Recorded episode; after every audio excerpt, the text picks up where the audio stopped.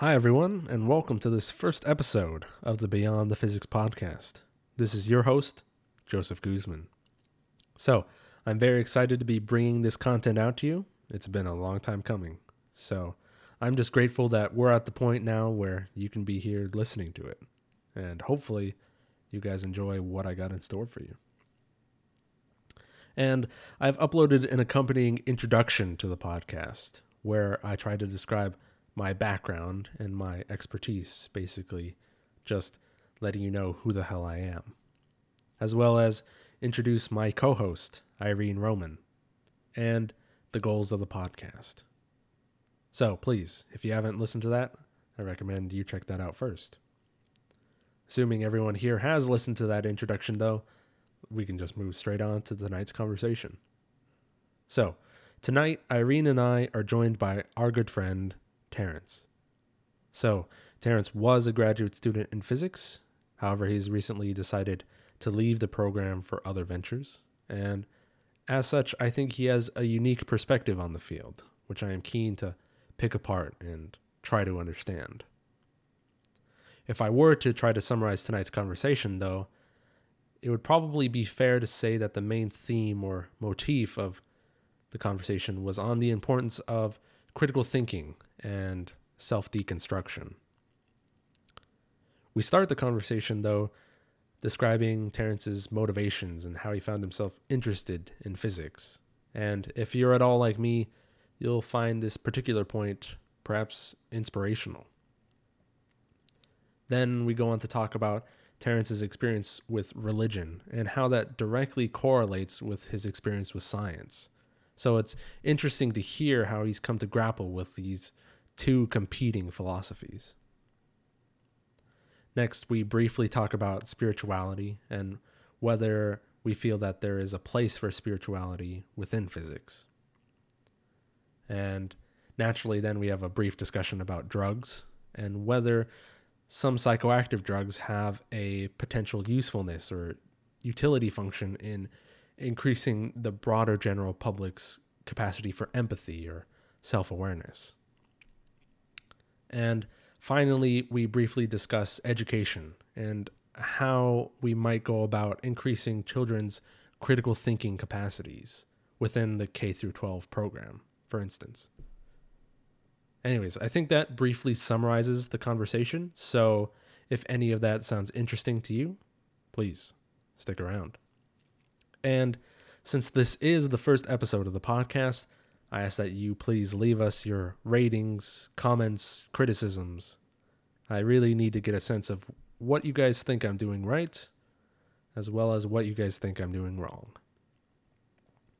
Anyways, with all that said, I welcome you to our conversation with our good friend, Terrence.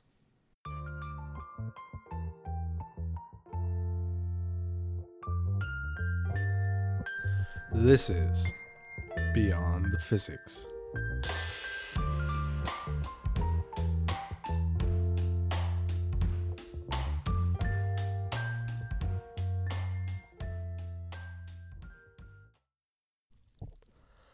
All right.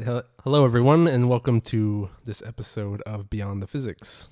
I'm your host, Joseph Guzman, and I'm joined with my two guests, uh, Irene Roman, potential co host, also graduate student in physics. Say, say hello. Hi, everyone. I'm Irene Roman. Just so they recognize your voice. And then our main guest today is uh, Terrence, who is, I guess, now officially a former graduate student in physics. Feels great. Feels great to be free.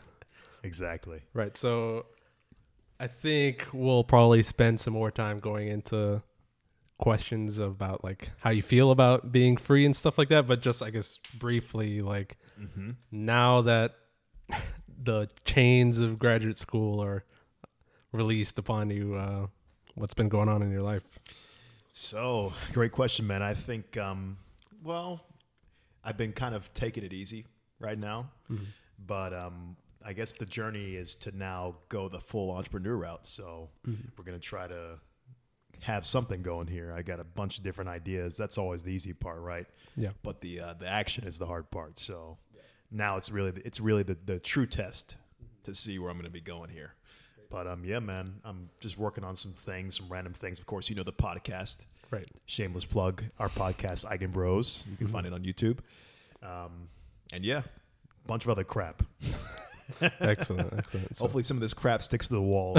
and something happens. yeah, and I think we'll go into more detail about what that other crap actually is. Mhm. But um, that's great. I mean, like thinking about you know being done with graduate school, it's just like it's a whole nother level of like working and like your body needs to really adjust to like I think not working at that level. Yeah.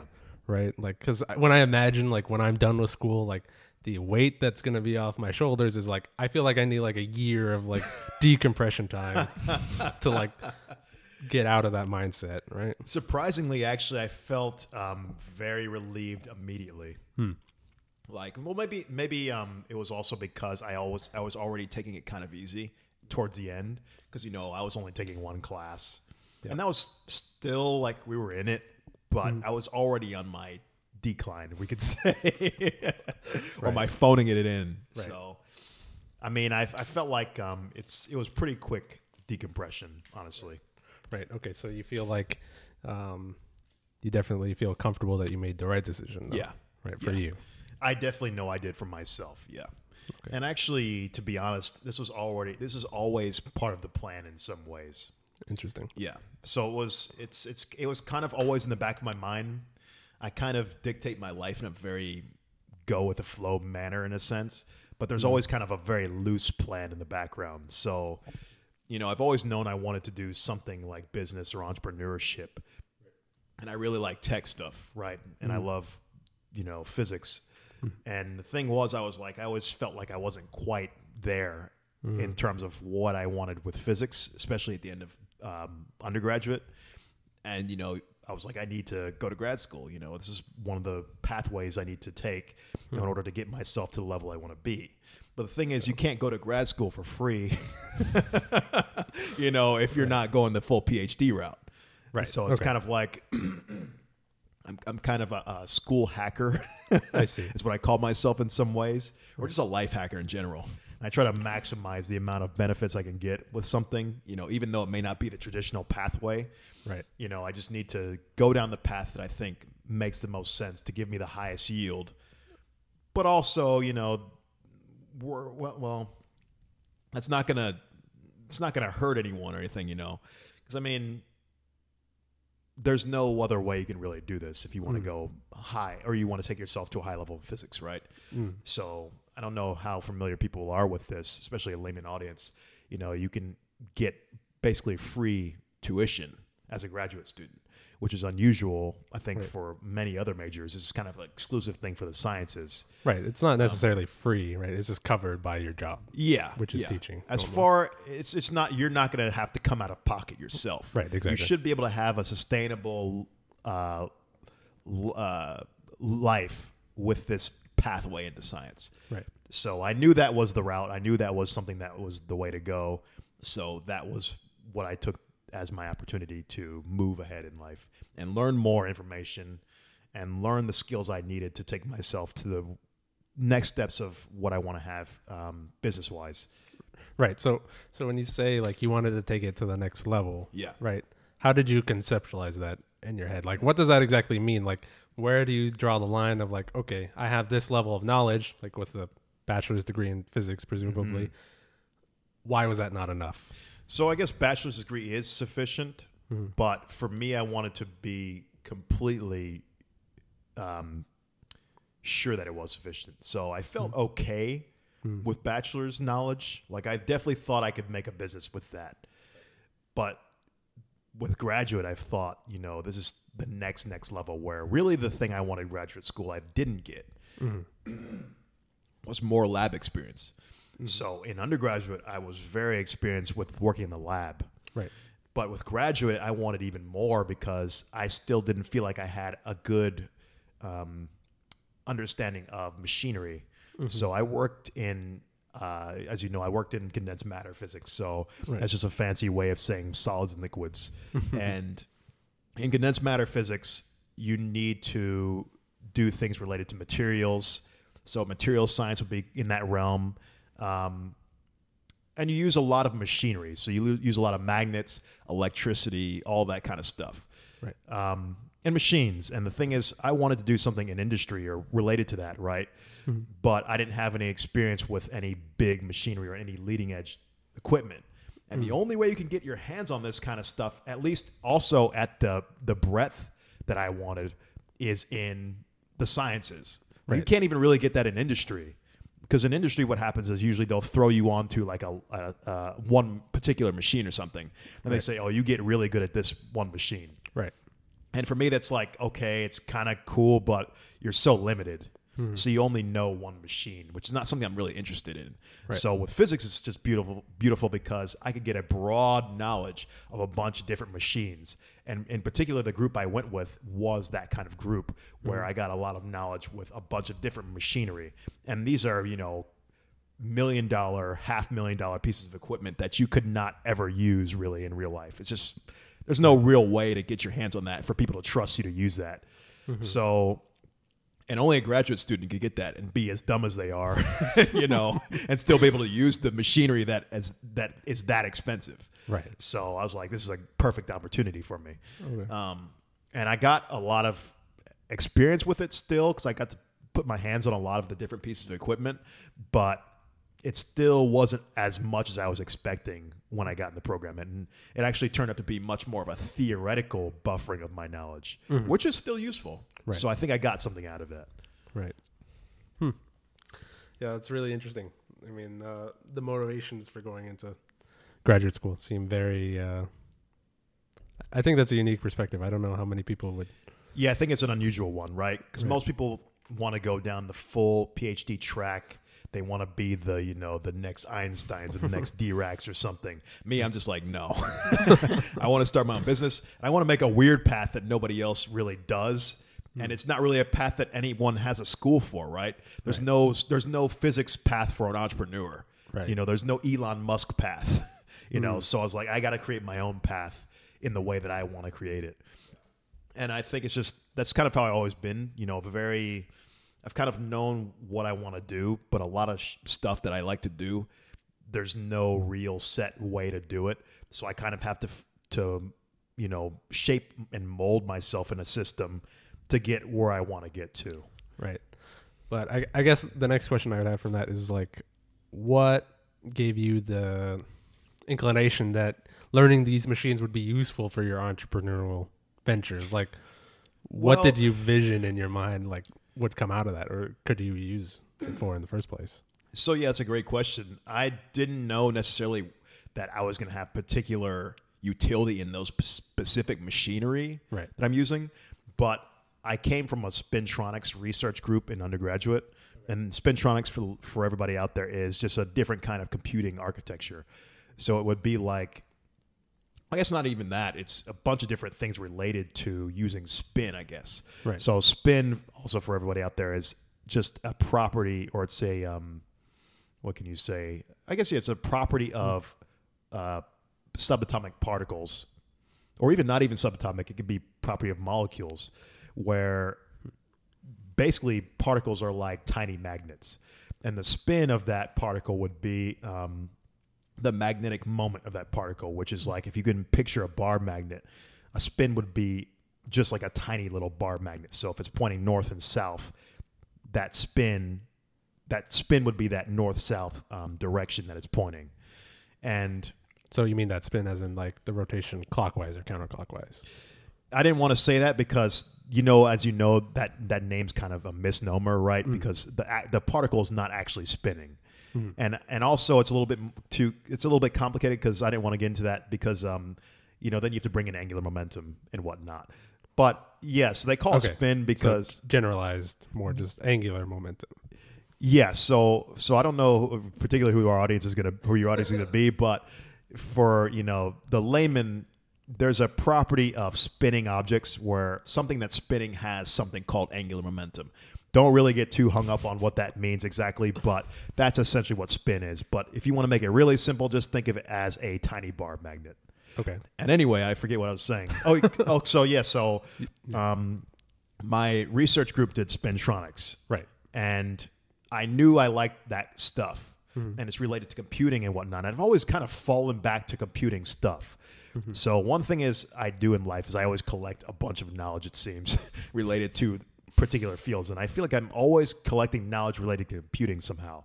And it's not even like purposeful. It's like almost accidental. It just happens to. I always keep landing on computing stuff, information. I kind of think of myself as a guy who loves information, and um, I kind and I kind of just keep going back to that, right? So what I was doing, so what I did was with my research group, I got into a group at at uh, at our school that does spintronics research as well. So I knew that the machinery that I was working with was going to be um, useful for the path I'm going towards, which seems to be something computing. Okay. So it's kind of interesting because I don't really quite know where I'm going in life, right? Okay, But I have right. a general like weird, um, a weird like river that I'm going down, Right. where I'm kind of for the ride, but I can kind of like steer the river towards like a, a fork in the road every now and then. I see. You so, know. so a lot of the decisions, at least post uh, baccalaureate, post bachelor's, Yeah. right, in your life seem to have been like no conscious plan, right? Just um, Or- whatever your like gut intuition has led you, you've kind of just trusted that. And in a that. sense, yeah. But you know, I always feel like you got to take the big opportunities in life when they're given to you. So I've always kind of taken really big opportunities when I can, And I'll steer myself towards those big opportunities, and then really gear myself down in that direction. Mm-hmm. In a sense, so it's like there's a conscious plan, but it's not really like a, a well formulated plan. I find it too limiting to have too much of a regimented plan. So I try to just go where the opportunities take me, Mm-hmm. as long as it's a direction. It's a, in a direction that's interesting to me. Right.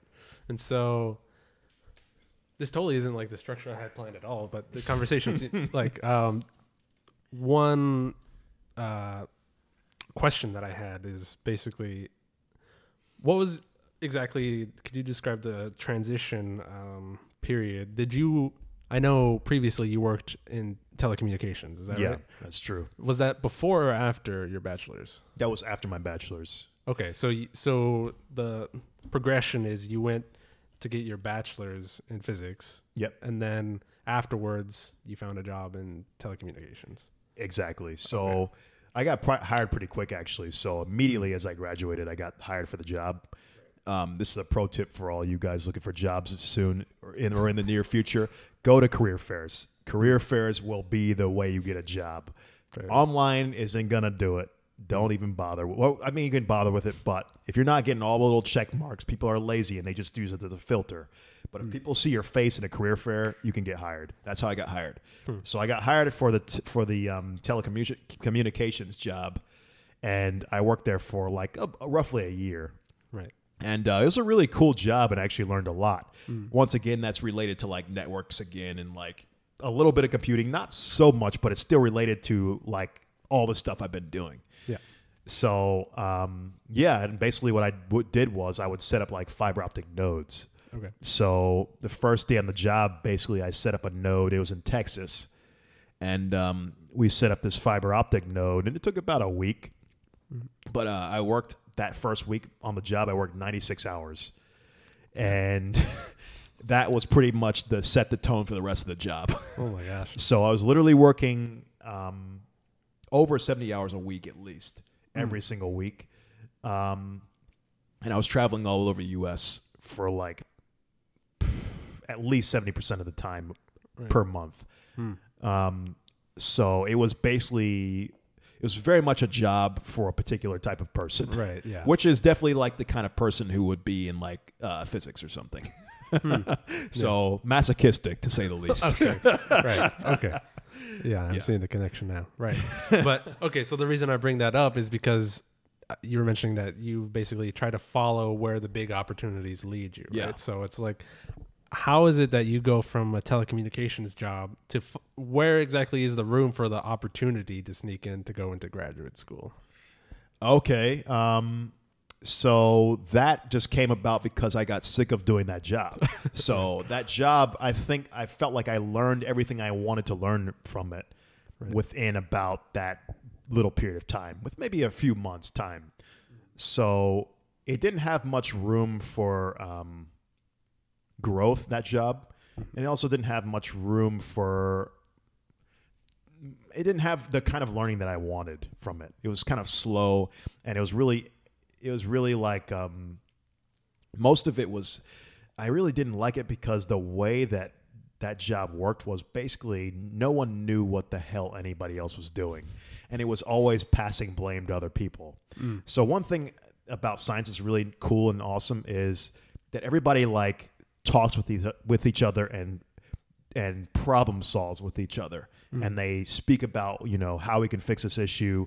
What are your ideas and, you know what would you what was your plan of attack you get different angles from people and they're all about solving the issues this job is just about passing the blame Right. so basically, whoever messed up, that person did it. And it's hmm. never me. It's never that other person, you know? Hmm. Or it's never myself. It's always the other guy. So it was just very much an environment of just like something that I knew I wouldn't enjoy. And, you know, a lot of the solutions and things and the practices that were done were not very intelligent. Um, but I mean, that's, I guess that's all. You get that with business sometimes, right? It's hard to run a business. Yeah. Um, what was the whole point of that? I forget. well, where was the motivation to like? Where was the big opportunity that uh, Oh. brought you to grad school? Oh, so then yeah, so I was sick of the job, and I was like, ah, I gotta get the fuck out of here, right? Oh, h- how do you feel about cussing on your podcast? Okay, okay, okay, good. it's okay. A-okay. No okay, restrictions. I was like doing good, and then I was like, ah, crap. Okay, Say whatever you want to say, man. okay, fuck yeah. All right. so then what happened was, I was like, I gotta get the fuck out of here. Let's go find the next opportunity. So I was like, I definitely want to keep learning more physics. I felt like my knowledge of physics wasn't that good still. You know, this kind of leads back to what I was saying before. I know I need to still build my business up, but I still don't feel like I have enough of an in yet. Mm-hmm. I need to know more niche things about the field I'm trying to go into. I need to find an area of attack where I can sneak in. I was like, the only way I'm really going to get that level, I think, is probably grad school. I can learn a lot and I can hack school. Mm. And I, I got really good at hacking school in undergraduate, which I thought I was going to have the ability to do in PhD. Hmm. Wrong. Okay, so Very you're, hard to hack school in PhD. you're, you're gonna have to break that down for me. What do you mean by hack school? Okay, so hacking school to me is basically doing school the bare minimum work you need to do to pass the classes. Okay. So like I didn't give a fuck about getting A's ever. So I was like I can get I can get B minuses and I'll be fine. I don't care. Even C's maybe are fine too. I've gotten I think I got a couple C's in undergraduate. I was like as long as I stay like above a 3 something, I'm good. But then that means I can spend all the rest of the time that I would be otherwise using on A getting A's and acing tests doing research or doing um, SPS things, building my resume. So I got a lot of experience. I probably had uh, I probably had a uh, second year level or third year level graduate student level of research that I did in undergraduate. So I literally did research for four years in undergraduate Wow. Okay. more than anybody else who was around me, at least in undergraduate. And I was pretty much the only one in my lab too, so I did everything in that lab pretty much. I was I was the grad student in my lab at that time, pretty much as an undergraduate. Okay. So that was that's my definition of hacking school. So I did a lot of under I did a lot of undergraduate research, and I also did a lot of um, SPS, which is Society of Physics Students, um, uh, stuff. So Right. basically, it got me a nice little. It got me a nice little like toy model of like practicing with business. So I got to kind of run a business in a very relaxed fashion, you know. And it was also really interesting too because it's it's like running a business with no power. So no one has to give a shit to listen to you, right? Um, because nobody's being paid. So it's everybody's doing everything out of respect or just out of the goodness of their hearts. So it was interesting, and it's like a really cool, nice little starter pack for running your own business. Right. So that for me was hacking school. Okay. Basically, being able to do other things besides the shit that you just need to get done, just because you know you have to satisfy these things, um, as opposed to having to dedicate all of your existence to just doing the arbitrary hurdles that they set up for you in school, which is basically what the PhD program was. So I had, I had, had, had to use all of my effort to pass exams, you know, to do all the little qual stuff and all that crap, and it left me almost zero time or zero energy at least to mm. hack school. Right. So I hacked it way less effectively than I could in undergraduate.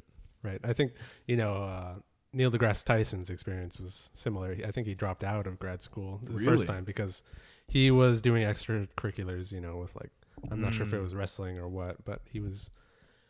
He learned the hard way that you can't balance things outside of grad school Right. with grad school itself. Which I think is a real detriment to grad school, honestly.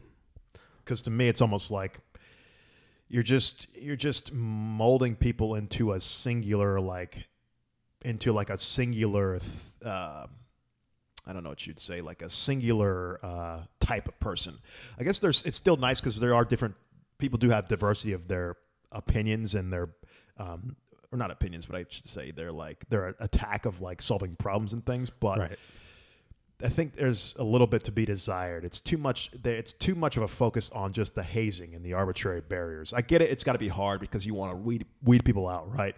Right. But uh, I don't know. It just to me, it's gotten to it got to such a level where it was not even worth the. Um, it wasn't worth what I got back from it.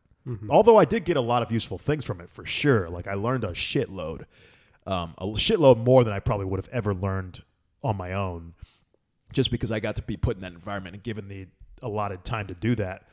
But um, the art, the the barriers and things were just too much, where it was not worth it at that point. Right. Also, the length of time was Yeah. too long. Yeah, no, I totally understand what you're saying. I mean, that's a major motivation for this podcast, and you know, um, a w- major thing that I want to address is just like the amount of. Well, I guess there's just. I might hesitate to use this word, but you know, there's a lot of toxic, you know, mentality when it comes to I think physics, grad school, A hundred percent. right? Like the amount of workload, um, I, the perception of like what it is to be a physicist, you know, Mm-hmm. um, A real physicist. right? Exactly. like like you need to be this certain, like you're saying, a certain type Yeah. of person, a certain type of way, Right. of doing things, and I agree. I think it's pretty restrictive, and I think Mhm. it's not to the benefit of physicists or scientists or the world in general, right? So I agree. I think, um, although I think it's getting better, I think um, our generation, like our time, is gonna is reshaping that model because we are getting more, you know, like different kinds of people coming in, you know, different ethnicities, different, you know, we get more women in physics now than ever. You know, we have um, all types of people coming in now, where I think um, we're gonna. Ch- I think we're changing that landscape because the physics isn't the wild west of the lone gun, the lone gunslinger now. You know, the freaking like Dirac types or the Einstein types. You don't need that anymore. It's like Right. we're like mega projects. We're like Yeah. social now. You know, we need we have we we stress collaboration. You know. People are memeing physics now and things like that. We're making physics podcasts. Like, Right. physics is becoming more friendly towards that environment, I think. And it's kind of like the old guys are like they're the last ones trying to hold on to that good old days of physics where it was, you know, just brutal, just you know, just this this this single singular mentality of you must be the the completely, you know, introverted 100%, you know, just I have to focus and do everything physics and nothing else. Right. Literally nothing else. right. I think it's a I think it's a dying breed. Right. I mean, I I do see what you're saying, and I am tempted to agree with you, right? Yeah. But um, I do see that the problem is here, right? And that's why Mhm. I'm doing this. I think it's universal though. right. I think it's that's just the atmosphere of what it is to be a physicist, especially nowadays. But I think we, you know, as we're coming up, our generation is changing that slowly. Yeah. You know, of course, there's always going to be those kind of guys. I think, Mm-hmm. and also because you know they're going to get that people, a bunch of people coming up like us are getting that instilled into them because they've grown up with they've they've looked up to guys like that. Mm-hmm. But I think. um as a whole, our generation is going to shift that. At least I hope. Yeah. I'm optimistic about the future, and I think that we will be the ones to change that. We're going to make physics more accessible, more fun. You know, less. Um, just, just not so serious. Just Right. you know, chill the fuck out. it's not. It's not the most important thing to ever do. Right. You know, But just have fun in life. yeah. Right. us here, all all the you know physicists at this table, if we Mm-hmm. can title ourselves that, are in the minority group, right? So we would Mhm. represent a lot of that diversity that you're talking about. Um, You mean racial minority? I guess we're we're in many minorities. right. Yeah, many ways you slice that cake. Yeah, right? yeah, we, you know, we're not a typical physicist. right, Okay. on the outside. right? Okay. Yeah. but um, not to put you on the spot, but Irene, how do you feel about you know um, the state of women in physics? Right, like, do you feel like your experience in physics has been kind of oppressive by you know the amount of masculinity? I guess you could say is is physics like a masculine science or Um, I think definitely it presents itself as that. I think that even, um, you know, starting at elementary school level or lower, right? Women or girls don't see themselves represented in physics. So, you know, it's like you grow up, you see a role model, you connect with them, um, and then from there, you might it might inspire you or push you forward to move in whatever particular roles you have. But if you're like a you're a girl and you see the majority of this field is dominated by men, you don't see much representation of yourself in that regard of your identity. So you may start feeling like, oh, perhaps that's not a correct field for me, or perhaps that's not something that I should even be um, aspiring to be. Um, so I think it starts at even that kind of bare minimum level, um, just growing up. And on top of that, you also, I feel like personally, I've definitely had encounters with either men in physics or in science who have deterred me from even trying to go with the theoretical route, which I've always been interested in theoretical physics. And I particularly remember a um, someone where who I was asking for advice of how to move forward in this field, um, and he kind of deterred me and kind of made me feel like that wasn't a possibility for me. Um, strictly on the basis of sex or on some something else? Well, I mean, I wouldn't say it's strictly from sex, so maybe we shouldn't be mixing the two. Right. Um, but because of messages that you know I've gotten throughout my whole life, that's maybe something that I may have lumped in. Whether, regardless, it's correct or not, it's something that because you have some bias or from from the past that you might in the future still attribute this kind of stuff because oh I'm a woman, maybe I'm not supposed to be in this field. Um, and then also you just I remember a lot of growing up in different classes, um, like science classes, physics classes, and um, you do kind of see some treatment towards kind of uh, the boys in the class, perhaps that um, they're pushed more towards the sciences, whereas the women are pushed more towards humanities or something like that.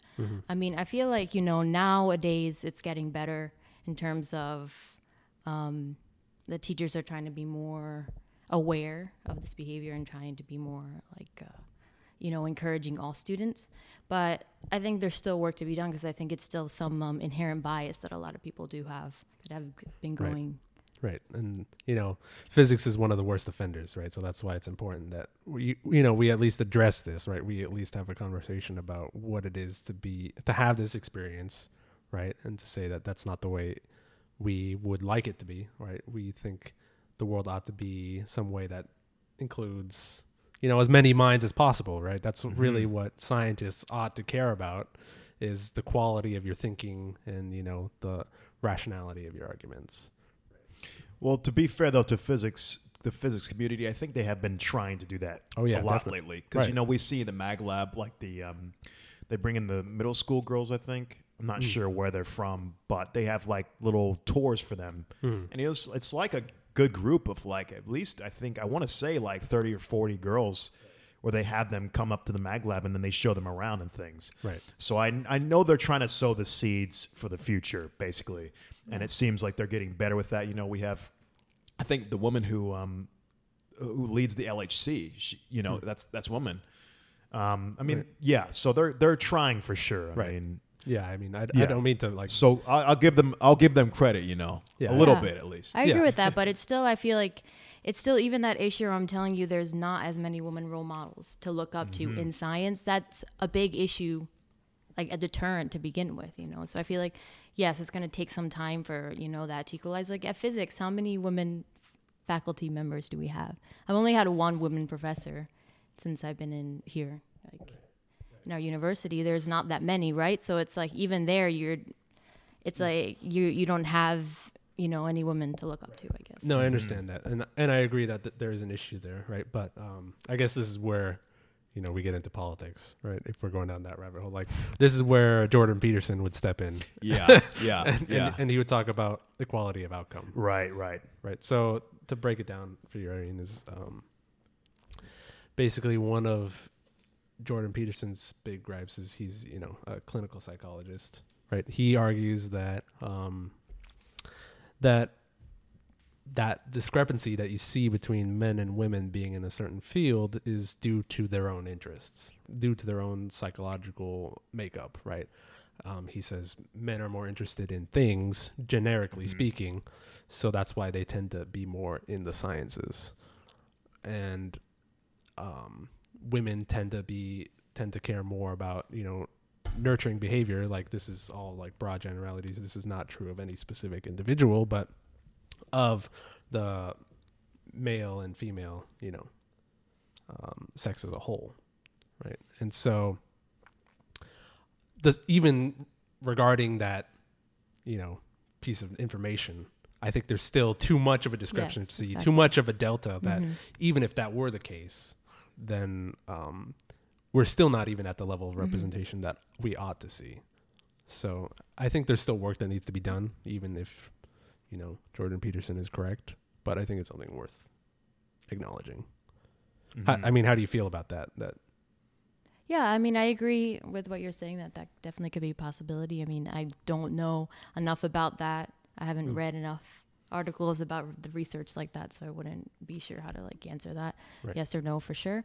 But um, I can see that being a possibility, of course. But like you said, I don't think it's at the equilibrium point where it would naturally fit in if there weren't some already like uh, deterrents right? for Other barriers or obstacles. Exactly for women, you know, over many many years, right, decades. So, um, I think that there's still, like you said, more work to be done. Right. Great. But um okay, so um I'd like to take a step back and try to put like a frame on your experience, Terrence, if that's okay. Okay. Like yeah. do, you- do you think you could talk a little bit about like um like your experience in your like household like when you were growing up like what i vaguely know of what your parents occupations were but like what were their attitudes towards science were you personally pushed towards you know Mm. scientific pursuits or like what kind of influences were around your childhood i guess Yeah. So, um, yeah, that's a good question, man. Um, my my mom and dad were very encouraging of scientific stuff in general. I mean, my mom, I would probably attribute to, you know, one of the the first conscious memories of me even being interested in anything scientific. Hmm. Um, funnily, it's probably for it was probably for her own interest because uh, she gave me a um, human anatomy book when I was a kid. Uh, of course, because you know how the mother wants the, the son to be the doctor and Yeah. you know Oh, okay. take care of her and whatnot. i see yeah yeah so she invested interest for sure. okay But uh, little did she know that like I was like enthralled, man. Like Mhm. that anatomy book that she got me, that first you know book. It was probably when I was like six. Hmm. I literally took it to school like every day, and I would just sit there. I wouldn't even really read it. I would just look at the pictures and the images, and I was just so fascinated by um, just by that at a very young age. Um, so I think I've always been kind of geared towards that stuff. You know, although I didn't know anything, I didn't even know what physics was until I was, you know, in college. But um, just scientific thinking in general, I think I was very interested in um, from a young age, and I think my mom helped put that plant that seed first. But then it was really my dad who I think who got me comfortable with logic. Mm. So I used to always feel kind of weird because I was like, you know, I would always always see my mom was really emotional, and I never quite understood like, I never quite understood like how her mind was thinking about things. So I always would like interpret it in a weird, in a strange way, and um, I just didn't. I just thought everybody was kind of like being overly emotional for some reason. It was kind of weird. You know, when you're a kid, you don't really understand. right And then my dad, though, he f- kind of stood up. He kind of stuck up for me when he thought my mom was being too overly emotional or something, and he was like, "He's fine." And I was like, "Oh, okay. It's actually okay for me to be logical if I want to be." So my dad kind of like gave me that. Um, he's kind of the one who gave me that um, that comfort to be, you know, f- as logical as I want to be. Um, and yes, so then that combined, I think, and at, at a very young age, and that combined with my mom giving me the seed, it kind of they they really let me kind of be myself and be my own person Right. and grow my my scientific interest over time. Um, so my parents, I think, really gave me that really critical like first steps in this weird kind of maybe by chance way where they you know allowed me to explore explore my interest fully. And they didn't have any like experience with science themselves. Like growing up, like my experience in my household was like um, my parents didn't know anything about science or math, and it was it was always up to me to kind of teach myself how to do anything. Right. Was it a similar experience in your household, or So my mom was horrible with math, but she's really clever and creative. So my mom would do these games with us. She would play. So she would, we would do um, um, math rap. So she had this math rap on cassette, and we would do rapping of the math.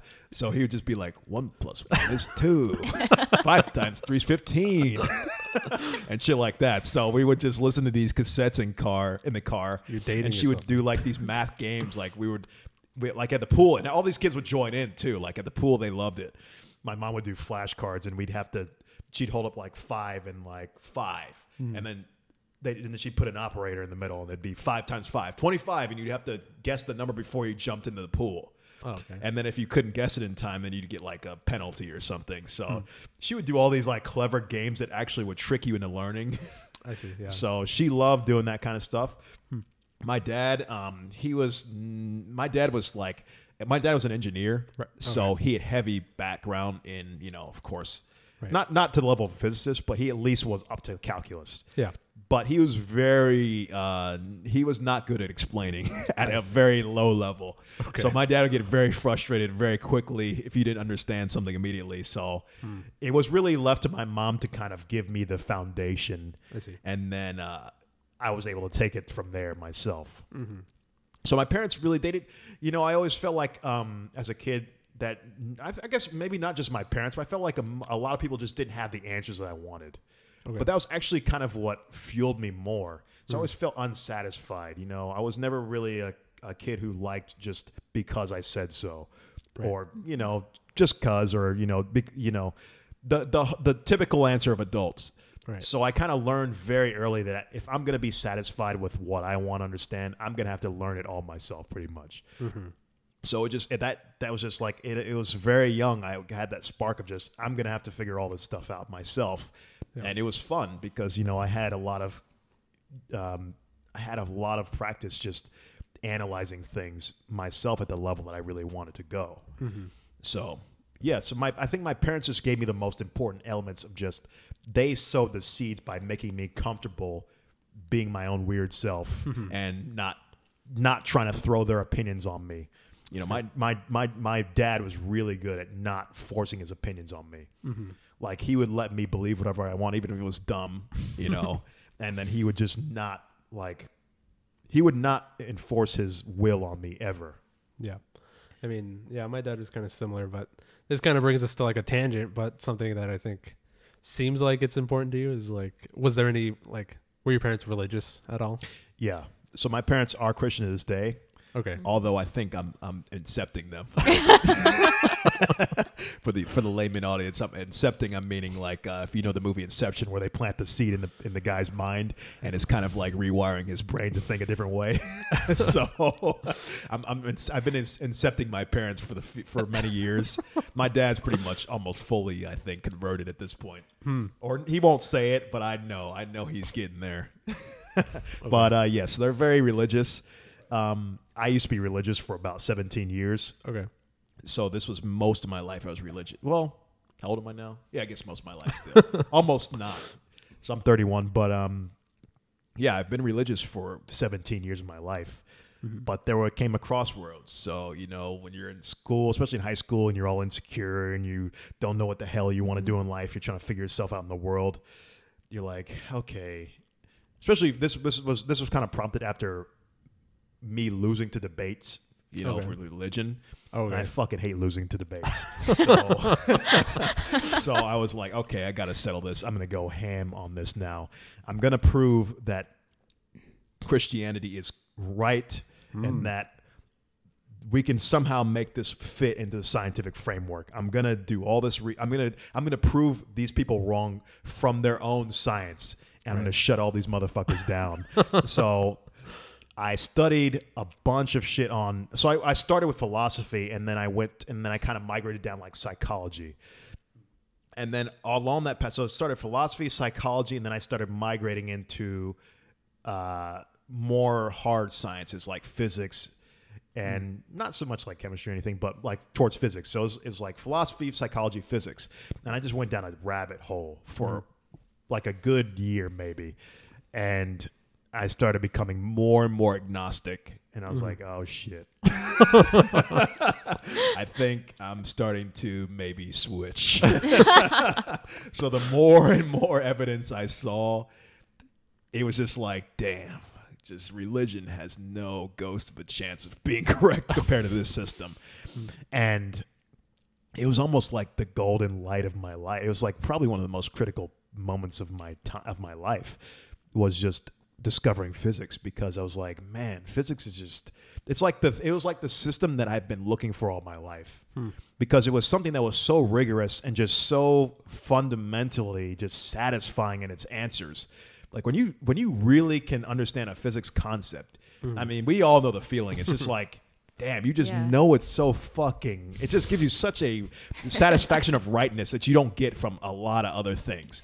Because you hmm. know, like you're in like the soft sciences, psychology. You're always like, I can think of something else that might be true, Right. and I can think of five other things that might be true. It could be right. It's probably right, but maybe not. Mm-hmm. You know, um, just physics just makes it so right though. When you see mm-hmm. the answer, you're just like, that is fucking satisfying. you know, especially when you can all arrive at the same answer, you know, from three different approaches. It's so convincing. Mm-hmm. So for me, it was just like once I found the power of physics, I just realized how many leaps and bounds above it was at describing the universe, specifically describing the universe. Right. I was just like, I'm done with anything religious Yeah. and that was kind of the the first moment for me realizing that okay there's something here for sure and i mm-hmm. and i lost my religion pretty much you know after that point it was just like full ham science mode Yeah. you know and then of course there were some other things i had to resolve where it was like the occult stuff i got heavy into like ghosts and you know and um you know uh what else is there uh uh Spirits. I don't know. Go that's Poltergeist. the same thing, like ghosts. Um, oh, conspiracy theories. Okay. So like UFOs and stuff, and you know, um, all that kind of shit. Oh, Illuminati. Um, all of that stuff I started getting heavily into. Yeah. Your co- your uh, co-host is still heavily into that stuff. Yeah, right? yeah, Right. Okay. yeah, Juan. Juan. He's another. Uh, he's my co-host on the Eigen Bros. Um, we actually talked about UFOs last week. We'll, we're, we'll post it up soon. That's one that I still kind of like have that I love. It's like my guilty pleasure. okay. Like I dabble in it a little bit. Right. But yeah. It's your guilty pleasure in that you feel like it's irrational, but you want it to be true, or like Uh, no, not in the sense that I, I want it to be true or anything. It's just that one. It's one of these things that's kind of a culty. yeah. um, but it's got enough things in, in there that are like interesting to me to that I could be convinced that it, it it's logically sound that it could exist. Okay. But yeah, well, you can listen to the podcast. if You want to find out more about that. Interesting. Okay. but yeah, I don't. know. What was my what was the question? I forget now. Don't ask me. Yeah, you gotta watch my rambling. yeah, it's okay. I mean, just talking about you know religion in the household, right? So like, um, Oh yeah, yeah. how eventually physics kind of broke that that hold over you. Right. So yes, yes. So I so that's the thing. Though. Also, I I feel like for me personally, I think one of the most important things for myself is to is is understanding the universe. So whatever system it is, You know, I didn't care if it had to be physics. I just go with whatever the best system is that I feel. Right. And I just don't think. Well, I know I'm not going to be a soft. Um, I'm going to give hard opinions. Religion is not a system for explaining the universe. It just isn't. It just hmm. doesn't have anything that holds up to this modern day. It just is clearly a an, an antiquated method of trying to explain things. Mm-hmm. So to me, that's just so critical of a thing to know in life Right. that I felt like I cannot rest on my laurels. I can't give soft opinions on this because I think people are too coddled a lot of times with things that are this critical. Right. You know, you you you have to understand your place in life. You got to understand the human condition. You've got to understand how the real world works because the thing is, if you don't, that could actually wind up hurting you in the future. Right. And if it doesn't hurt you, maybe it, it hurts society in the long run. So I think people have a responsibility to, you know, to live in reality. You know, although and it, we love fantasy and whatnot, so I don't knock people who realize that it's fantasy. But when you start thinking that the fantasy is reality, is when it becomes a problem because then you get legislation for not teaching ev- evolution in schools. You get legislation for um, uh, banning people from talking about climate change. You know, these things are real things that affect us. Right. And I just want to stamp these fires out as effectively as I possibly can. So even with my parents, I will never say grace at the dinner table ever mm. again. Some people think I'm being disrespectful and they're like, "Come on, bro, you know, it's just your parents. Just just give them that." But to me, it's I say, you know, I can't because it's just so important to me that people live in the real world. Mm-hmm. You just cannot let that fantasy take over.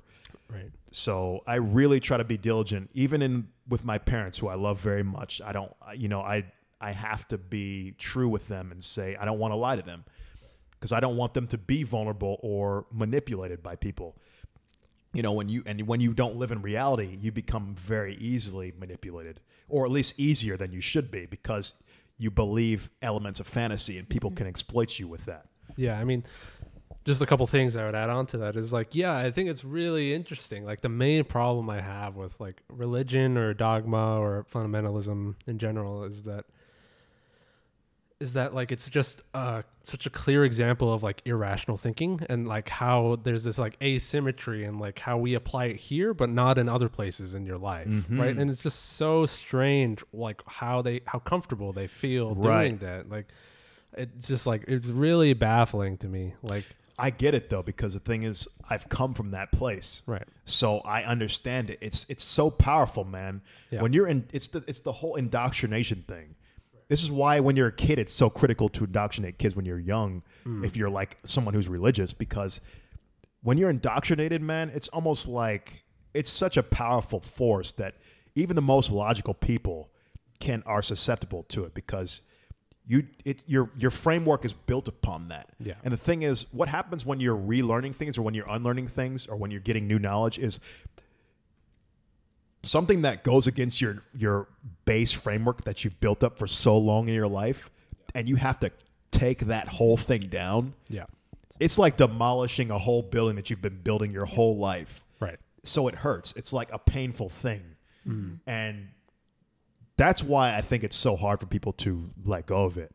That's why it was so f- hard for me to let go. I was like, also with the threat, you know, with the Bible, you're like, you're, I'm going to go to hell if I Right. question, you know, and it's just, it's uncomfortable, man. You don't Yeah. want to have to rebuild all of that stuff.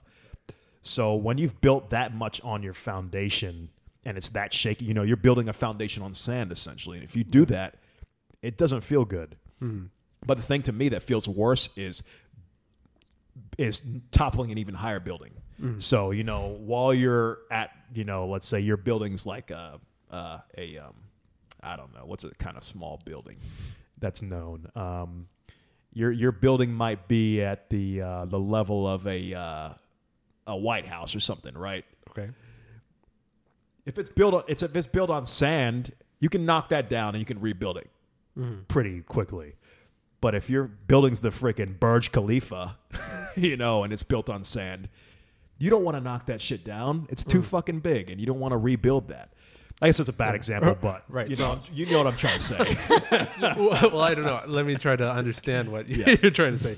So the analogy is like, what do you mean by like building more upon it? Like you mean like buying more into this notion of like religion and fundamentalism, like like like really buying into it, like to the degree at which you like build your foundation upon this thinking, like yeah, so like whether you basically, become like a priest or like something like that, or how right, much- exactly. So like, if you're a priest, imagine being a priest and dedicating decades of your life to believing in the existence of God, and then let's say one day you wake up and you're an atheist. Hmm. That fucking hurts to try to rebuild. I mean, could you imagine your whole life? Yeah. Like, imagine if you had a. Well, I guess you wouldn't have a wife. You're a priest, right? Um, Wait, well, could, oh, could you have can a wife? I don't know. I don't know. I, maybe it's not Catholic. I don't know. so- yeah, Depends on the in- priest. yeah. So yeah, imagine if your whole family's Christian, Yeah, your immediate family, your grandparents, your neighborhood, your community, people are looking up to you. yeah, That's the kind of thing that can happen. Like that's the worst, man. Imagine if you're being an atheist and you're like a pastor or a priest. That's what I'm talking about. If Yeah. you're going that far in life with a foundation of sand because you didn't question the fundamental beliefs, right. that's the kind of pain you can suffer because you've built so much around that. Yeah, And just imagine all the people you would be letting down. Imagine all the life that you just have waste well not wasted. I'm sure you've done good you would do good things, but you know, it's just like I don't want to put myself through that. Right. I would rather keep blowing down my foundation until it's fucking like solid. You know, I want my shit to be made out of adamantium. you know, I don't want a shaky foundation whatsoever. So mm. if I have to knock my shit down a hundred times, I'll do it. The thing is, my foundation is so solid now. I know it ain't happening. Mm-hmm. So I've put in the work, and I've actually deconstructed my own thinking at such a level now. I feel like my foundation is the strongest it's ever been. Right. Yeah, I think So I don't have any real worry of that. Yeah. Well, I mean, I was just about to say that that's probably like a common trait amongst a lot of physicists, but Mm-hmm. actually, Well, I, I'm rethinking that now because yeah. there's quite a convinced. there's quite a few who still have you know uh, these religious tendencies and Yeah. stuff like that. And it's like, you know, I'm not saying, I mean, uh, it's, it's muddy waters here. It's like Yeah. it's hard to say that they're not justified in that, but it's just like to me, it seems like, like I was saying, just clear examples of not consistent rational thinking. Right? It's just like Right. applying a different standard of thought to this aspect of your life. Right. To me, it's a split personality. Hmm. It's like you're building two buildings. Right. So they realize. Well, I don't know if they even realize. It's like one one might be built on a foundation of sand, but they just they're like building two buildings at once. So they don't really notice how shaky the other one is. It's like you can't really you can't. I guess you can build two buildings, but to me, it's almost like that's a waste of energy. Like, why would you? And, and the thing is, it's like that's not, that's not really li- that's not living in reality either. Right. You're, you're you're you're going back and forth between these two regimes that have no Right. That- overlap. Yeah, they're not compatible. Yeah, they're not compatible. Right. So it's like I guess you can live a split personality life, but like Right. it's just not consistent. Yeah. So I guess one clarification I would put in here that I would want to get your opinion about is like I'm perfectly okay with the notion of like spirituality, I guess you could say in the in the sense that like if you derive some sort of like alternative meaning to your own personal life as to like how you should go about thinking and how you should go about like um being in the present moment or you know how we might abstractly connect on some like you know higher dimensional thing that you n- recognize and acknowledge that it's not necessarily reality. Right. then i'm perfectly okay with that right? It's just the fact that you know like you were saying like how religion i i agree in the sense that religion is like an antiquated way of describing the universe right?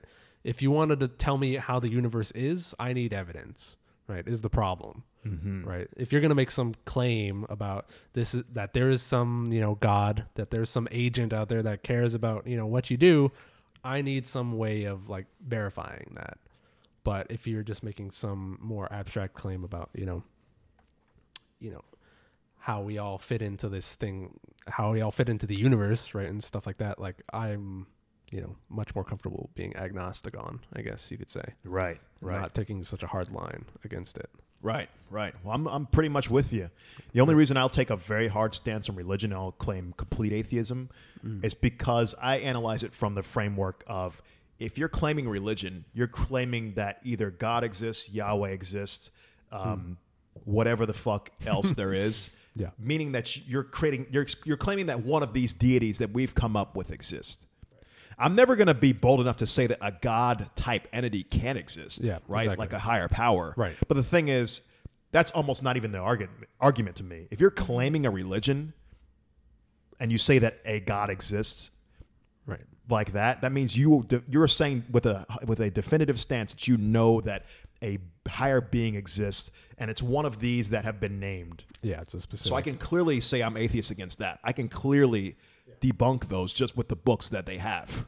So I can debunk any religion. I just can't debunk that a higher power exists. yeah, right? in general, right? Yeah, exactly. Right. So that's why I claim hard atheism yeah, because it's it's like it's like taking yourself down to the human level.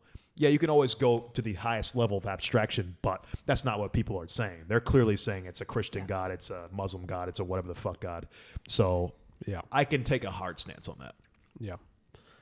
And uh, do you think that there's a place in physics to try to probe this level of higher abstraction? Right. Absolutely, I do. I don't think it exists at the moment because Mm. it's actually such a hard question and it's so far beyond us. I can't think of a way that you could ever even analyze that. Mm-hmm. Um, maybe something related to like drugs or psychology. I mean, like that. But even Yeah. that, I'm not. Sh- I'm not convinced either because that's chemicals. But um, yeah, I'm not convinced we can even go that that level. It's just Mm-hmm. so far beyond us. It's like maybe we can. Like if we could figure out a way to ex- escape our universe, then I might. Then we might be able to start talking, right? Yeah. If we could somehow, if we got so fucking clever at some level, we could actually leave the universe. Then yeah, we might be on, onto something. But right now, we are not even scratching the surface, bro. Right. So we ain't there.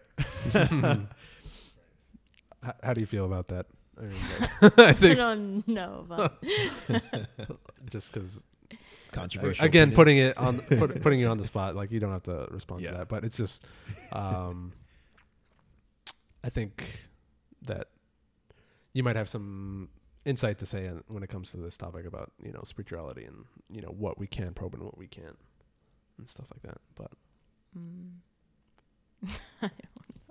not I- quite I- do you think? Um, do you think there is something to being spiritual though? um, And what does spirituality even mean? yeah. I mean, I guess I was I was gonna ask you that. How would you yourself define spirituality? And So I guess for me, spirituality would just be trying to find a connectedness with the universe. And to me, I think absolutely, I think we're actually lacking massively in spirituality, even religious people. I think Yeah. people don't really understand what it means to be spiritual. To me, it's it's learning your connection with the things around you. You know, whether that be people, you know, animals, nature, even inanimate objects. You know, yeah, you know, if you've taken uh, LSD or fucking mushrooms at one point, you can feel connected to a goddamn chair.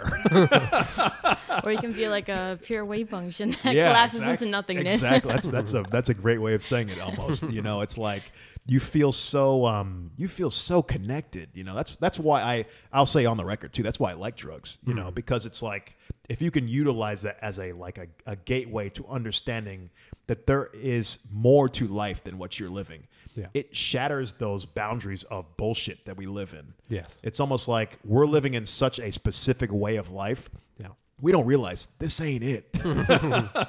you know, the universe is way more fucking and scary than you. We're not scary. I don't want to say that, but the universe is way more interesting than you could possibly ever imagine. And you know, all and and mind altering substances can give you a little taste of just that. So, and to me, that actually is kind of being spiritual because for me, actually, drugs, if you utilize them properly, they can unlock your mind in a way that I think is is um what would I say is on um is uh completely um vital to uh, not vital is not the right word, but I'm saying it's it's it, it it would be it's such a thing that is um useful for the human condition. And I think it gets a really bad rap because of course you see addiction And of course, uh, in a society, we don't want to promote that kind of behavior because we Right. just want to have a functioning society. So I get it. Right. But um, you know, the thing is to be spiritual, it can help to have something to awaken that Right. in you and to understand it. And for me, like uh, mushrooms or psilocybin was a way that I did that myself, and I kind of got. It just gave me perspective, man. It just really makes you realize that you live your own life. You're in charge of your own life. Love the people around you as much as you possibly can. Love nature as much as you possibly can, and Right. enjoy life. You know, because we only get one shot, at least as far as we know. Maybe not. You know, we we you know the universe is modeled with harmonic oscillators in many ways. so maybe the universe itself is a harmonic oscillator. Who fucking knows? I'm just gonna live my life in a way where this is the one shot I get, and I'm gonna fucking squeeze the hell out of this chance that I get. You know, so So to like rephrase that or put another spin is basically you might argue like the utility function of drugs, um, particularly psychoactive drugs, Yes. is to increase um, man or humankind's um, capacity for empathy or things like that of of seeing a connection between other people and other things and other creatures, mhm. right? That where you might have previously been blind to that, absolutely. right? Yeah. I think it's just un- I think it's a very because it's just such a um it's such a different state of mind that it's it's it will always be a significant moment in someone's life. You know, so I I just think it's just so um it's so underutilized today. Mm. You know, of course it's getting better and things and it's getting more accepted. I don't know if you heard uh, Denver actually just legalized uh, psilocybin Oh no, I didn't Wow. know. or not legalized. I'm sorry. Let me rephrase that. Decriminalized. So you won't be arrested for having it, Mm. but that's the next step. okay. So I think it's great, man. As long as you are using drugs for the right reasons, you know, not for addiction or filling a hole, as a way of expanding the mind and feeling more connected to people and things. Right. Yeah. So in general, I agree with you, and um, it's just, I guess, in my own personal life, I would rather take. I don't think it's necessary to have that type of drug experience to reach that state of enlightenment, if you want to call it that. Um, but it, it can be useful for a lot of people, is what I would say. I would say like a lot of people, I think, would have a lot of difficulty reaching that next step were not for that push in that direction. I agree.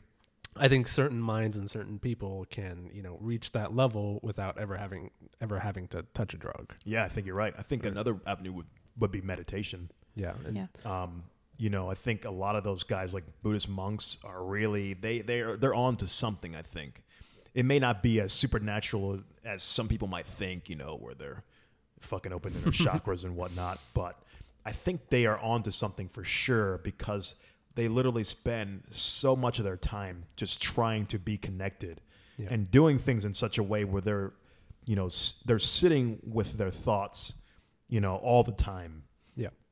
and just they live such a minimalist life they really understand like what matters you know in the long run of course it's an extreme way of living and i don't think that everybody needs to do that of course but um i think there's a lot of ways we can be more spiritual Mm. and i think it's really just being just finding that way to be connected more Yeah. with with people and with just with with the universe in general Yeah.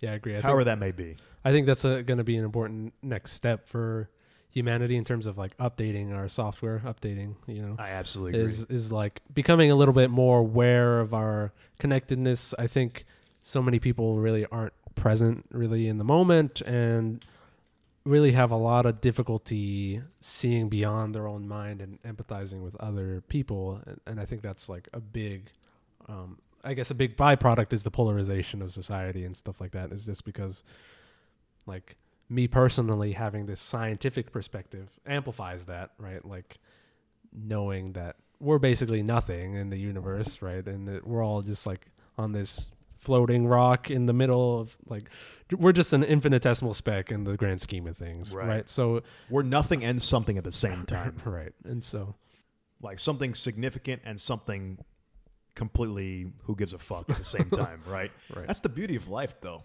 Mhm. You know, there's so many dichotomies and it's hmm. just like you can you you can only really appreciate it if you actually just take a step back. We're so concerned with dumb shit these Yeah, days. Like fucking Instagram, Twitter, who gives a fuck? I mean, I get it, I understand. It's important, right? And it's fun. And if that's what you want to do in life and you know, you're trying to get places, you got to be human, of course, but at the end of the day, you really always got to kind of remember what matters, you know. Your fucking Instagram account doesn't matter. You, you goddamn what people are saying about you doesn't matter. What your mom's thinking about your whatever, your your girlfriend or whatever, it doesn't matter. Yeah. It just doesn't. uh, These things just don't matter. You need to always remember perspective. Right. And this is something that um that uh, I don't know if you've ever heard of Gary Vaynerchuk. Yeah. I love that guy. He's probably one of my favorite entrepreneurs, at least top five.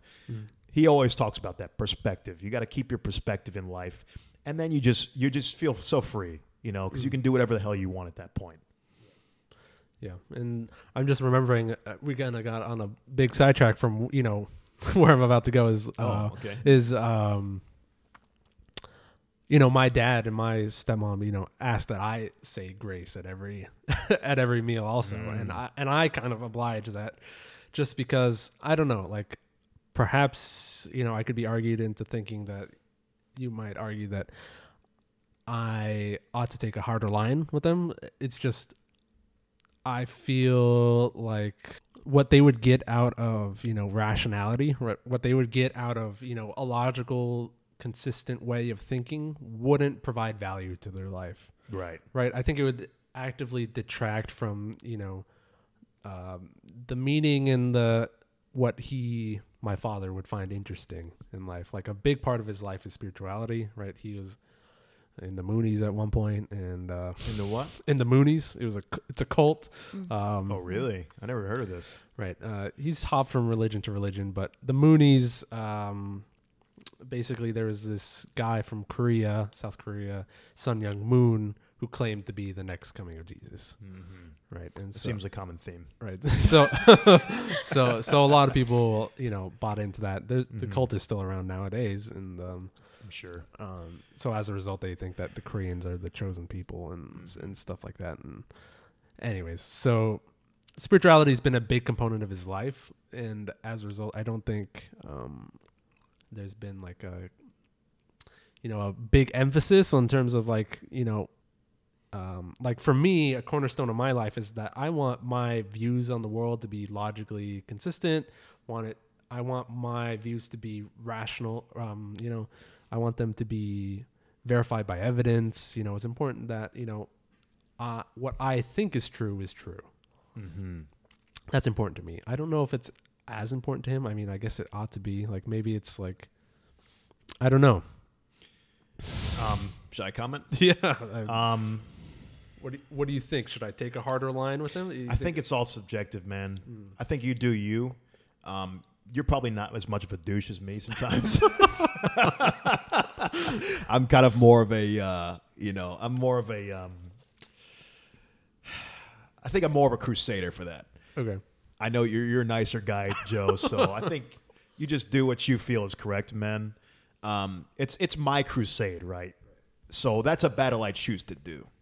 You know, there's many battles you can fight in life, and I think certain people have certain battles and things that they live for. One of my, you know, um, I guess it's just very important to me to always make sure the people around me are just not taken advantage of Yeah. who can see past bullshit. Um, and yeah, just just don't get fucked over by manipulators. Right. And to me, that's just so important to me that I I make sure that everyone around me understands that if something is bullshit, I'm gonna fucking call you out. I'm gonna call me out. I'm gonna call anyone out on it. Yeah. You know, because I just think it's too important. Yeah. I don't want to have anyone I know become part of a cult Right. or be be taken advantage of because they're giving all their money to some fucking idiot who claims to be Jesus. Right. Not not not saying anything bad about your No, no. no. uh, stepfather. I mean, because it happens. You know, um, I've been susceptible to things. I've been scammed. And that's the thing. It's, I, it's just it just makes me feel weak, and it makes me feel like you know I am. I just don't like that feeling, right? I don't mm. like when someone manipulates me into something, mm. and to me, that's just something that I have to actively fight. right. No. I, So I it's agree. my battle. No, I agree. To clarify, like I have had a conversation with him about like, yeah, like now I think we're more up to date as like, I don't think what you believe in is is rational, right? I don't think it's justifiable. Like, why do you believe this? Blah blah. blah. And we've had a long conversation about it. And I think he's more, you know, he understands my perspective on the matter, and he's Mhm. like, yeah, I could see that. Mm-hmm. Mm, he just chooses to not accept it, right? But um, so since we're at that point, like where it's just like he understands my perspective, it's just like I feel not the need to constantly have that battle. Yeah. I guess you could say. Um, but it's an interesting comment that you had. Is like you're what you're saying is like science and logic, I guess more generally, is a tool to protect yourself versus against like charlatans, against Right. people who would take advantage of you. that's probably a really one of that's probably one of the like instinctive drivers for why I even do it. Mhm. You know, to me, logic is freedom. It's like a way to make sure you're not taken advantage of. You know, I've been scammed so many times because I just didn't I didn't understand things well enough. Hmm. So now I've gotten to such a level, you know, nowadays where I feel like I could see almost any I can sniff out anything now pretty much yeah. it's gonna be you're gonna have a very tough time trying to pull the wool over my eyes nowadays. Yeah. And the thing is, I understand the process of that. That's because I've literally questioned every single thing that I've ever, you know, thought about or had a question about. You know, I've gone through, I've taken the lumps by getting fucked over hmm. many times. It's a process. That's the thing. And to me, almost like the, and also that's that's another reason why I'm maybe so more adamant about it because I've been through it. Hmm. So people who I who you know and I you know I, I don't want everybody to have to go through that. Right. So the people around me who I care about, I want to preserve them so that I can I took the lumps. At least listen to me then. you know, I've seen this shit. I've I understand the signs, you know, so I want to say so I'm like, you know, at least take it from me.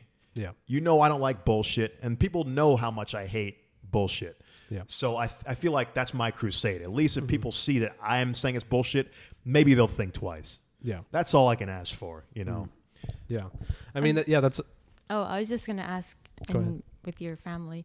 I mean, how they came to the beliefs that they have, and your father in particular, and like, um, did he assess? Did he question reality to come up with those beliefs, or did he just take on pieces that others told him and put them together as his foundation? Which I think is like what defines a weak foundation is something that you take from others and you create to be your foundation versus questioning like analyzing the world and coming up with your own conclusions and that is what creates the strong foundation Well, I think you that could take talked from, about. from others, but you have to filter. that yes Yeah. exactly You i mean you still have to question process and see Mm-hmm. whether that actually fits into whatever you perceive as your real world reality right so what okay Um, yeah, I mean, I, I would say my dad didn't necessarily.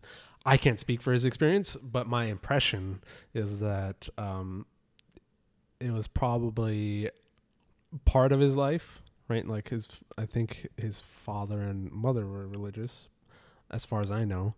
Um, but the way he talks about it, it doesn't sound like it was a major emphasis. I don't know. Um, it seems like he's the one who went out to make it a major emphasis. He did question it. He studied, you know, r- religious studies in college. He was interested in it, right? He looked at he's looked at the broader picture. He's jumped from religion to religion because he questions these things. Right? You don't just go from one religion to the next without at least having asked the question of like is this you know, the most accurate representation of my beliefs.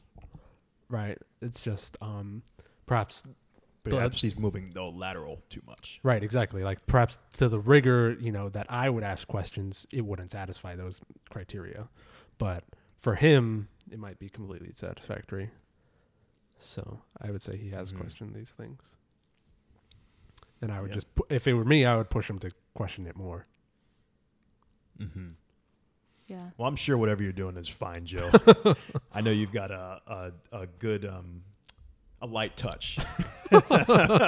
depends. It depends on who you talk to, really. It's just I guess I never seen you really like riled up though. yeah, no, it's, you've never You're just seen always me. so chill. You've never seen me talk, get into like heated debates with No. uh, with Mahia or anything like that. Oh, really? You get it with Mahia? yeah, like well, we've been friends for like years before. Okay, yeah, yeah. grad school. I'd love to see that. and it's just like uh well it's just like now i'm at a point of like peace of just like uh it, it was really heated with him just because i'm like how could you believe these things like it's Yeah, You know, Juan gets me you have fired up. experience. I exactly I don't know if you've seen the last podcast with Juan. yeah on yeah there. yeah but now imagine having that type of argument in like every aspect of his life it's just like okay like i will get heated when it comes to some of that stuff and it's just Mm. just because it seems like he's not even listening to reason Right. um Well, I have another thing also. I'm a little bit more harsh on um, physicists too. So I'm, I'm really har- more harsh on people who are intellectual authorities because I feel like um, if you're going to be considered an intellectual authority, you have to also have the rigor to back it up. So for me, for if I had like the perfect system for me to design of like what a physicist should be, I would make sure that you've completely questioned your own beliefs 1st and then you'd have to spill it out all on the table and ex- and explain exactly why you believe these things from a logical framework and, decon- and have de- deconstructed yourself so much that you've built yourself up to a higher level. Unless you, you know, already have all the justifi- justifications and you can just work past that. But um, yeah, I think um, I think that's a very critical thing to me, at least, to be an intellectual authority. If mm-hmm. you're going to have the authority to speak on something like how the universe works, you mm-hmm. need to be speaking about it with the authority that you've earned, right? Right. From a from a scientific, logical framework. Mm-hmm. And this is why I get a little, a little bit, you know, uh, if you're believing in religion at the same time, to me that doesn't seem like you've put in that legwork. Then, you know, if you're going to be an authority on how the universe operates, and you're utilizing two completely incompatible systems, and one that's so far removed from any kind of, um, what would you say, from any kind of uh, um, credibility, it's like, dude, you got some major. There's Right. some major deconstructing that needs to go on internally. Right. So in general, I agree with you for like, you know, if you want to call yourself a physicist, that's something you ought to do. But just because, you know, someone believes in something silly doesn't necessarily invalidate their next claim of, you know, how the uni- the way the universe works. Just because they don't typically don't necessarily have the understanding or the rigor or the language to describe their thoughts mathematically or Right. whatever doesn't necessarily mean they're wrong. But it's like somebody who failed a bunch of businesses telling you how to run a business. Right. right. No, I understand. So it's like it's like you're getting it's like you're gonna be, you know, right. like why is this person the Right. I understand from this. like a statistical, like Yeah. I guess Bayesian standpoint is like you have all this evidence prior that they don't put in this consistent level of thinking Yeah. to their thoughts. It's adding contradiction when there doesn't need to be. right. If you can just simply look into yourself, deconstruct your own reality, and then build it back up. Right. And it's like to me, it's like a critical process that you have to go through in order to be an authority on speaking about how the universe works. Because then it shows that you're serious about having things work in a consistent and logical framework. Right. I agree That's with you, con- but that's but, consist that's completely consistent. but I guess where I might add to that is um, clearly you can't apply that to every single thought you're ever going to have. Right. To every single what? you can't necessarily deconstruct every single aspect of your life like in in you might think that that's possible but i think in principle that's probably almost No, I don't think so. But the thing is, why I'm saying in particular for physicists is because that's literally their job. Mm. So if that is what your career is, is to understand the mechanics of the universe, Mm-hmm. then you have a responsibility to actually understand how the universe works. You see what I mean? Yeah. So that's why I have a higher standard for physicists. Right. It's kind of like Gordon Ramsay, why he fucking yells all the time at at chefs, Mm-hmm. and why he's a fucking asshole to all these chefs because they should know better, right? They're the ones who say they can cook and they've gone through the process. Then you should already know, right? And that's why he's fucking so nice to the chef juniors. they shouldn't know any better, right? They don't know shit. Right So they they're the ones getting built up, and you have to encourage them, right? Hmm. But yeah, that's the thing. If you're gonna claim and be an intellectual uh, intellectual authority, you better damn well be one. Mm-hmm. So I think you make people better around you too if you're more scrutinized, if you're more scrutinizing that fashion. Because mm-hmm. the thing is, like, someone else down the line may fucking obliterate you, you know, if you're not prepared to receive that level of analysis. You know, when someone's completely just shitting on all your beliefs, that's going to hurt a lot more, especially someone who you don't know, you know, because then you're just, they just shred you up and, you know, let you, let, let, and then, you know, you're completely exposed. Mm-hmm. So that still fall, that falls back into the whole vulnerability thing, you know, where I like to have everyone, at least have everyone around me understand the level of scrutiny that's possible, you mm-hmm. know, and maybe not go full full force into it, but there are people that can potentially just rip you to shreds if you have that big of consistency in your logical frameworks. I mean, it just. I guess I just hesitate a little bit on applying that level of rigor to people, just because, in my experience, um, I guess it just depends on where you draw the line of what you want to call an intellectual authority, right? Like, because uh, in my experience, some of my mentors, some of my advisors, you know, whatever, I I feel have kind of um, laid into me necessarily like too hard for like a level of rigor or understanding like that I don't have, that I don't know, right? And maybe they feel I should, but where does that, you know, justification in their head come from, right? Why do they feel like I should know these things when I don't? See, I think that's a completely different thing though, because that to me is basically being a dickhead. So that, and I'll explain why. That's because they're laying into you when you're clearly a student. Mm. It's like I'm in grad school because I don't know shit. Right. like that's the whole reason why you're here to mm. learn. You know, it's like that would be like Gordon Ramsay cursing at the Master Chef Chef Junior kids. Hmm. It's like no, they're there to learn. That's the whole point. That's the purpose. It's just that once the thing is the difference between that is because yeah, just basically what I said, and then the thing is with religion versus science, hmm. that is like that's something that you're not learning in school. That's something that you should already be applying because you're literally learning how to understand and interpret the universe and its mechanics. Right. So that is part of your job. So if you're not, uh, if you're not, and, and that's a, and that's like a base level of analysis. That's a very low level analysis. If you just do a, if you just do a, a few months, I think, of really deep internal analysis and, um, what is it, uh, scrutinizing of your own foundation, you should be able to solve that. I feel like, and I feel like physics problems are way harder than that. You Right. know, well, so the example I had in my head is just like the when you were talking, we were talking about Juan, right? Uh, Mm-hmm. about how you know he d- doesn't believe that we went to the moon, yeah. right? So I could gonna- understand gonna, in that I'm gonna specific, hurt that kid. I love Juan. I'm just joking. right? In that in that specific example, right? I guess I could already see the argument coming. Is like you know that should be like a base level understanding, right? Is is what you might argue? Is that something that you might say? Let me think. Why is it that Yeah, pretty much because he's a physicist. That's the that's the real big reason though. When you're someone whose job is to understand the universe and the mechanics of the universe, you can't be saying the moon landings didn't Right, happen. but- you know, I mean, you were telling me that that's like, a base level. like you like he's also a student though right this is what i'm saying Yeah, but, but- at this point you know but he's too far for that. That would be like that would be like a physicist not knowing how to do multiplication. So it's like you gotta you gotta you gotta know the basics, right? So yeah, that'd be that's like a that's like a PhD not knowing how to multiply. It's like, dude, you can't be here if you don't know how to multiply. You know what I'm saying? So you gotta learn the the basics and the foundational things. You gotta have to understand how to analyze systems and to rule out bad logic and bad um,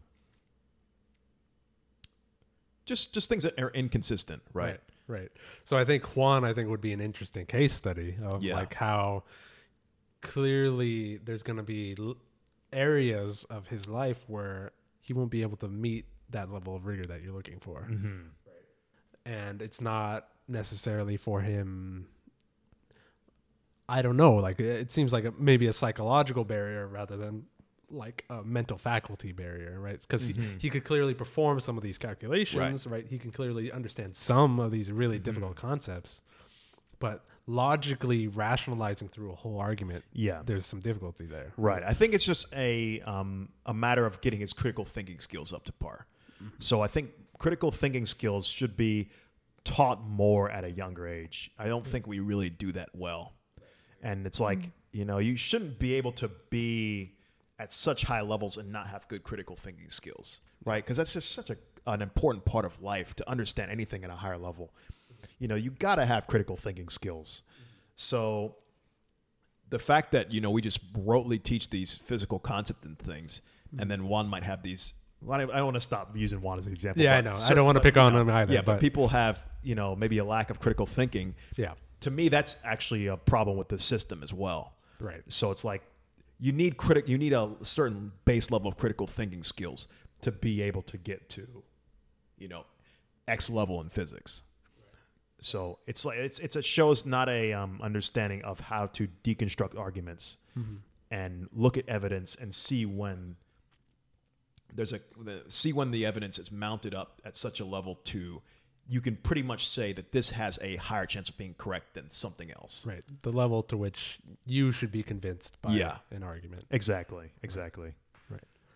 And so, I mean, I don't know if the, I don't personally have any ideas as to how we could implement that. I mean, I mean what do you think? Like, what do you think? I mean, like, um, what tools from like an educational standpoint could we en- implement to try to help you know young people increase their um, critical thinking capacities? Mm.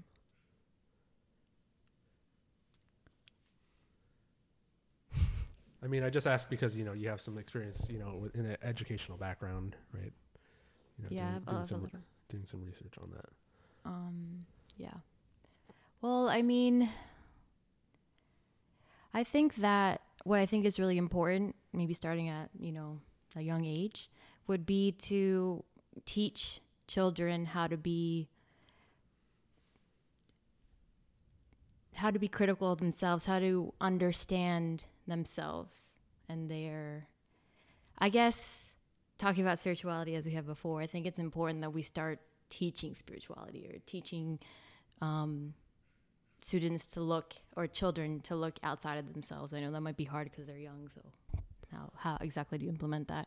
But um, I think that identity building is really important. So I think that there should be like a class um, dedicated for every grade level that is exploring questions how are you feeling exploring emotions what does emotions mean um, and that i think can help a lot with I still need that. Jesus, I would kill for that class. it'll help students like connect socially as well um, so they'll see oh they have similar they're having similar like emotional responses to things that i feel during the day like i get upset about this or that and that helps kids like connect with each other and understand that like they may have be having difficulties about things going on in school or at home um, and in that way i feel like a it'll cut back on bullying um, sec- i know this is kind of seems like it's detracting from the critical thinking No, question. no, it's okay. I'll- But I think that I think a major issue of of why people don't really question their reality is because even because they're not even taught to understand who they are and what they are um, and understanding their own like emotional reactions to the things that they're presented with. So i feel like a lot of times there's a solid- solidification um, within you of like these beliefs that you've grown up with as children, right? Um, and you're not really taught how to like question your reality or understand your emotions or understand like why you have such a strong connection to these ideas that were brought to you, like emotional connections, right? So um, I feel like just starting at that level, like teaching children like about their emotions, um, like what they mean, and then like breaking them apart in a group setting or individual setting, I think is just starting to sow the seeds to, so they can start thinking more critically. I mean, it first starts like with them thinking critically about their own emotions and what they who they are, and then it can expand to learning about just having them explore different settings or questions by themselves and then coming together and say what did you get out of that what do you think is happening here and have them come with their own ideas and their own theories that they then can you can give them some tools in the classroom that they can use whether they be like some math, ma- some math or some biologi- biological mechanisms that you give them that they can put together to understand and see whether their idea actually makes sense or not. So I think mm-hmm. like we have to give them more utility. It's more like you're teaching them this this is the way reality is. Th- these are the facts you need to know. And I think it's more like you should teach them what do you think are like what do you think is going on here? Here are some tools that could be helpful. Do you see how it could come together? So it's more like kids need to be driving their own learning. And right now, I think the education system, the way that it is, is way too systematic and structured. It's it's very it's hindering that, which I think is important. Right. Okay. So so I have something to add on to that that uh, I don't want to lose is um, if I were to rephrase what you're telling me, it's basically you feel uh, that perhaps giving um, students or young children the tools of self-reflection is what is would be the way forward in terms of teaching them critical thinking skills as well like not only Yes. self-reflection of like um, your mental models of the universe, but also of their own, you know, mental states. Yes. And whereas the system that we have now is um, is a little more, it's independent of the self, right? It's it's to rephrase what you're saying is like they're giving you facts about the universe. You just have to accept them as what they are, Yes. rather than being able to come to that conclusion yourself Yes. from the inside. yes. Right. Okay. So I, yeah, I could I could see the utility of that. Yeah, I think people don't get a lot of practice with that, honestly. You know, Yeah. I think um, that's kind of like I, why I like um, one of Jeremiah's classes where he talks about um, the order of magnitudes class. Right. We just did I've, that. I've never, Mm. I've never uh, we just been it, been it. I guess you guys could talk more about it, but to me, it just sounded like a great idea because Yeah. you're, you know, building things without any math. You're not, you're not being so attached to the math now, where you can kind of critically think your way through problems, you know, just based on what you know. Right. So I think more more things like that, like philosophy, where you actually have to, you are forced to now take certain positions and and justify them. Hmm. You know, like in a philosophy class, like you know, one of the first weeks we were like, "Why do you believe in God?" you know, and then people are just like, "Oh shit," you know, like that kind of stuff is what people need. You know, you need to be thrown in the deep end Yeah. and kind of to see, you know, if you can sink or swim or not. Yeah. And these are just so, and these questions are so important. It's just like, I don't know why we're not doing these at a younger age. Yeah. You know, like we don't need 13 years of English class. Like, get rid Hmm. of a few of those classes Yeah. and put in a philosophy course or something, you know, that actually prompts you to answer these questions or ask even these questions. So, Yeah, I totally agree. But um, I think we're coming up on probably a good time to stop. So I, I just have a couple quick questions for you, Terrence. Before Sure. We wrap up. fire Um, away. One is, you know, given your unique perspective on the field of physics now, right? Um, having come in and out of the field, if someone, you know, perhaps close to you, like one of your friends came up and told you, you know, I'm interested in getting into physics, you know, what advice would you give them? Oh man, that's a damn good question.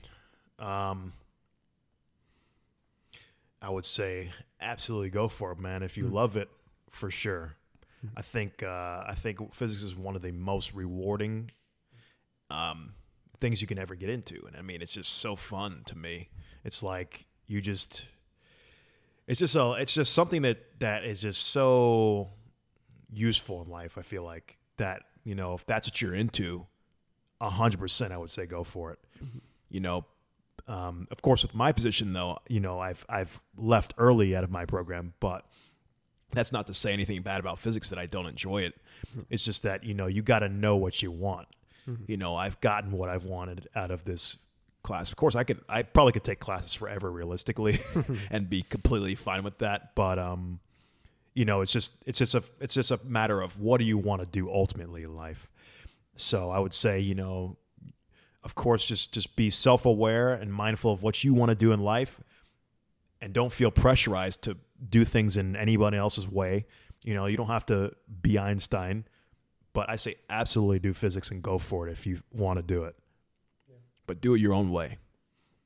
Excellent. yeah, nothing to add to that. But okay, um, so then the, the last thing is we briefly talked about it, but if you have any like, um, so you're working on you know building your current future prospects, but Mm-hmm. do you want to talk about those? Is there anything that you want to plug, perhaps prematurely, or like where they could catch you, or anything like that? I guess uh, I don't really have much to show yet. So I'm so early staged and everything. I'm still trying to figure out what the hell exactly I'm going to do. right on. This but um, yeah, this is thus is life, right? I'm always lost. Um, but uh, I'll just say I, I'll plug Eigen Bros. So that's my podcast. okay, Um, it's E I G E N B R O S, and that's with uh, me and my buddy Juan. He's another graduate student, um, and that's pr- probably the most consistent project I have right now. And there's other things maybe on the horizon, but um, that's all I'll be comfortable with plugging for now. But yeah, yeah, yeah no we'll problem. see in the future. But anyways, so it's been a, a, pleasure having you on the podcast, man. Thanks for coming. I really appreciate it. And absolutely, can... man. I'm glad to be the first one. yeah, thank you. Ho- hopefully, yeah. we could uh, have another one of these sometime. Absolutely, anytime.